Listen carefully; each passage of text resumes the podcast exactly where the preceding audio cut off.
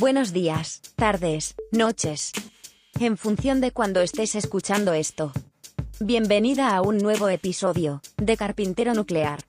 Vigésimo cuarto podcast, en el año del membrillo de 2022. El tema de hoy, puertos USB y hub USB.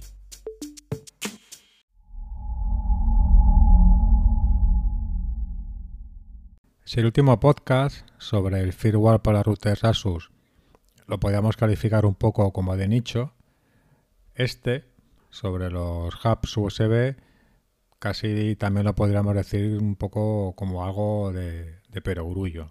Pero ya veréis que a medida que desarrollamos un poco el tema, la cuestión tiene más miga de la que aparenta. Dentro de los hubs USB, básicamente hay dos tipos. Los que se limitan a ser una expansión de puertos USB y otros que también se conocen como Dockers, que también te añaden puertos de, todo tipo. Puertos eh, DisplayPort, HDMI, Ethernet, incluso VGA. Pues bien, mi intención es hacerlo sobre los primeros. Hubs USB con expansión de puertos USB. Así que sin más dilación, come on, let's go. A la hora de elegir un hub USB, entre la ingente cantidad de modelos que tenemos, amén de por la confianza que nos transmite el fabricante, el diseño, los materiales, la cantidad de puertos, las lucecitas, etc. La primera decisión realmente importante consistirá en saber si necesitamos un hub USB que soporte alimentación externa o por contra un hub USB que no soporte alimentación externa. El punto importante es que para ello necesitamos saber con más o menos fiabilidad cuánto nos ofrece en términos de potencia el puerto USB de nuestro ordenador, televisión y cuánto consume los distintos dispositivos que queremos conectar. En el caso de los puertos USB es muy sencillo porque se trata de, puertos normalizados. En el caso del USB 2.0 ofrece una tensión de 5 voltios y una intensidad máxima de 500 mA. Por tanto, realizando una simple multiplicación, tensión por intensidad, obtenemos 2,5 vatios. En la norma USB 3.x, 3.0, 3.1, 3.2, la tensión es la misma, 5 voltios, pero se aumenta la intensidad a 900 mA.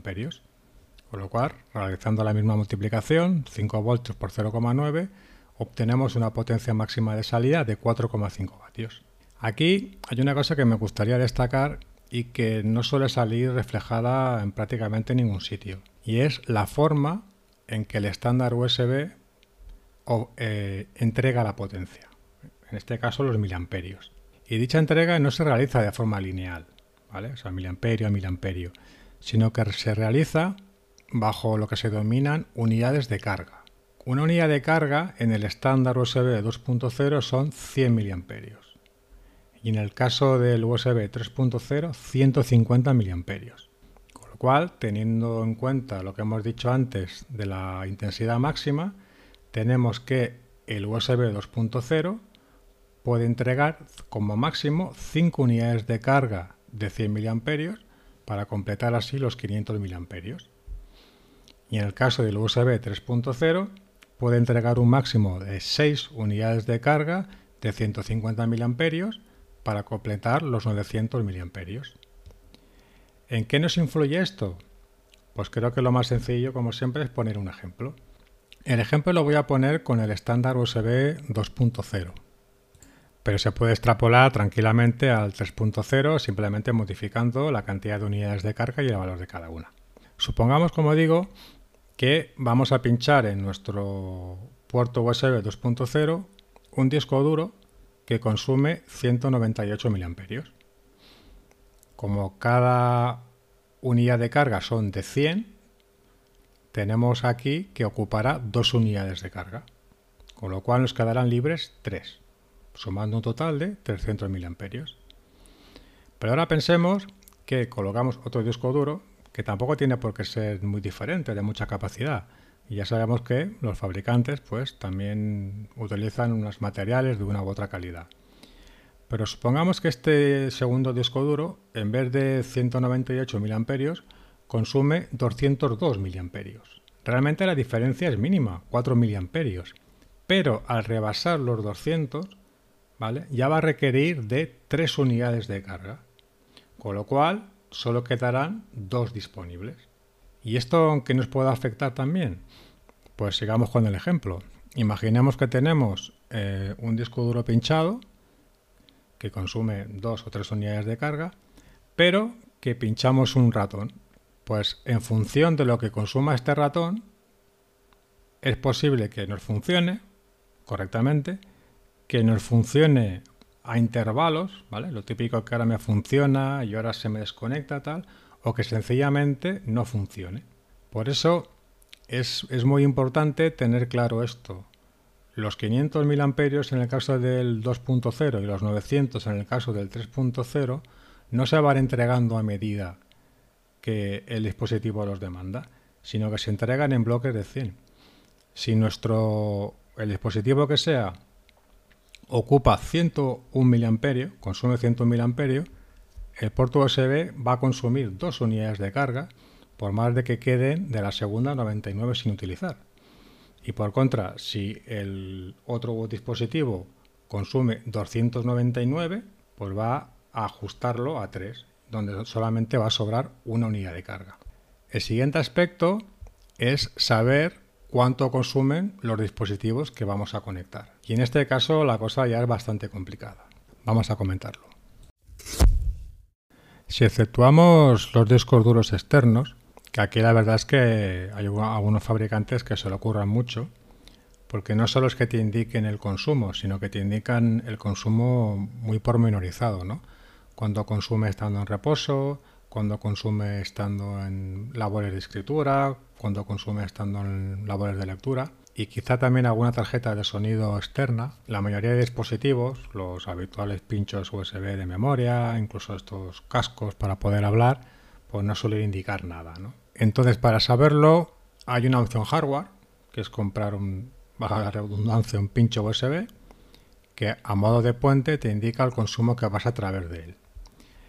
Pero si no quieres gastar dinero, aparte que digo, yo tampoco le veo mucho la utilidad, hay que tirar al, software. Una primera opción, aunque tampoco la considero especialmente interesante, es el propio Windows.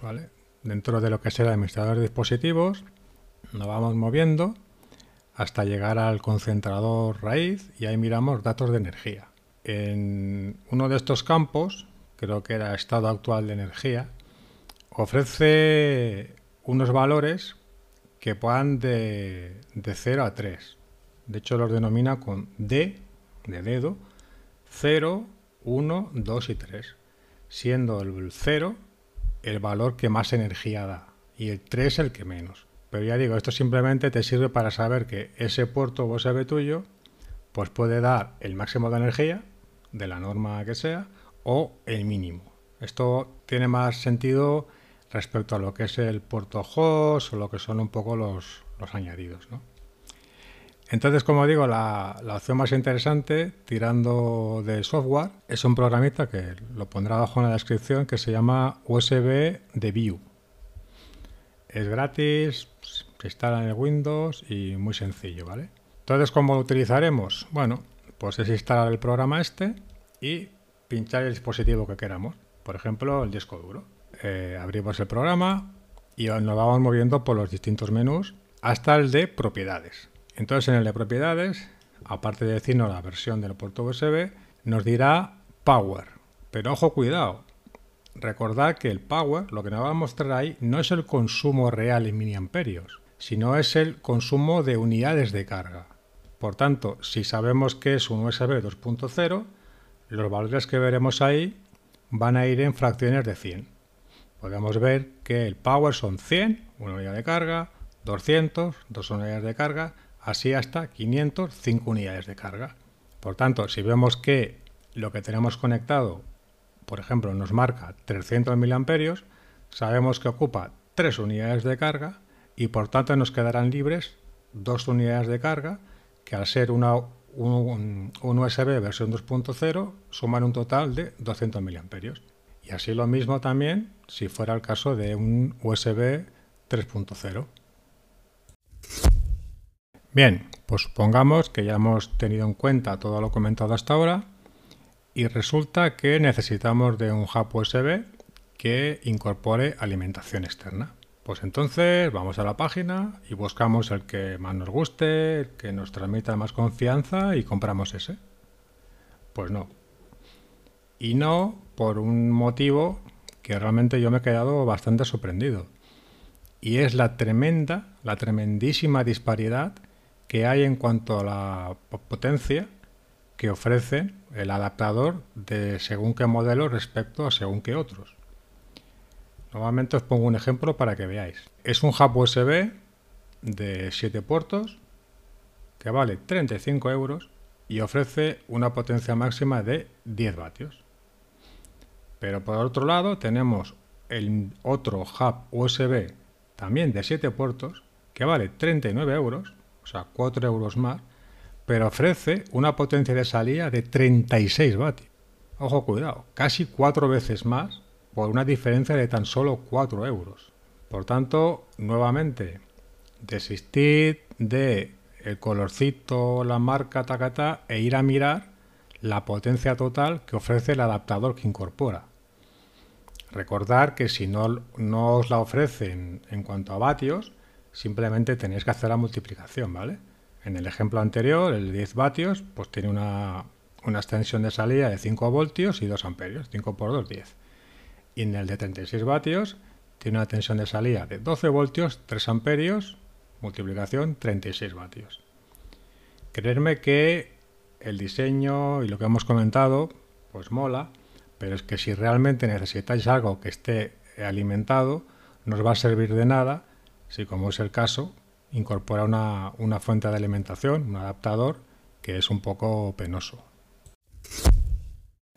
Y ya para finalizar, me gustaría comentar una tercera posibilidad, que son un tipo de hubs USB que soportan alimentación, pero no traen incorporado el adaptador. La ventaja es que suelen ser un poquito más caros que los que no soportan alimentación, entre 5, 6, 7 euros, pero algo más, más baratos que los que sí la incorporan. Puede haber diferencias tranquilamente de 10 a 12 euros. Esto es lo que nos permite, si por ejemplo tenemos claro que de momento no necesitamos alimentación, pero es posible que en un futuro sí, utilizarlo y llegado al momento, porque pinchemos, pues lo he dicho, ¿no?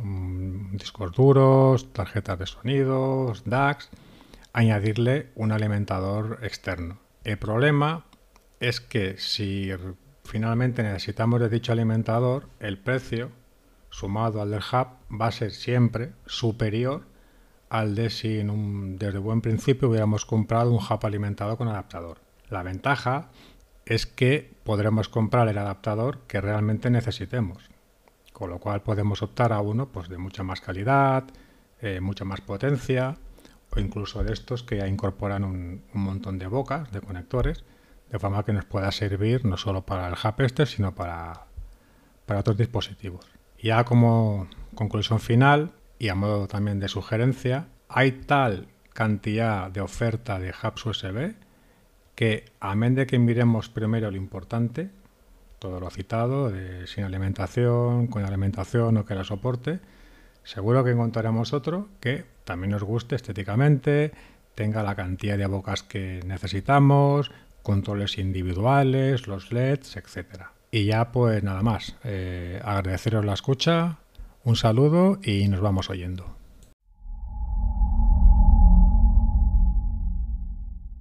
Sí. Si te lo has estado preguntando, soy una voz sintética. Me llamo Lucía y soy gentileza de la web ttsmp3.com.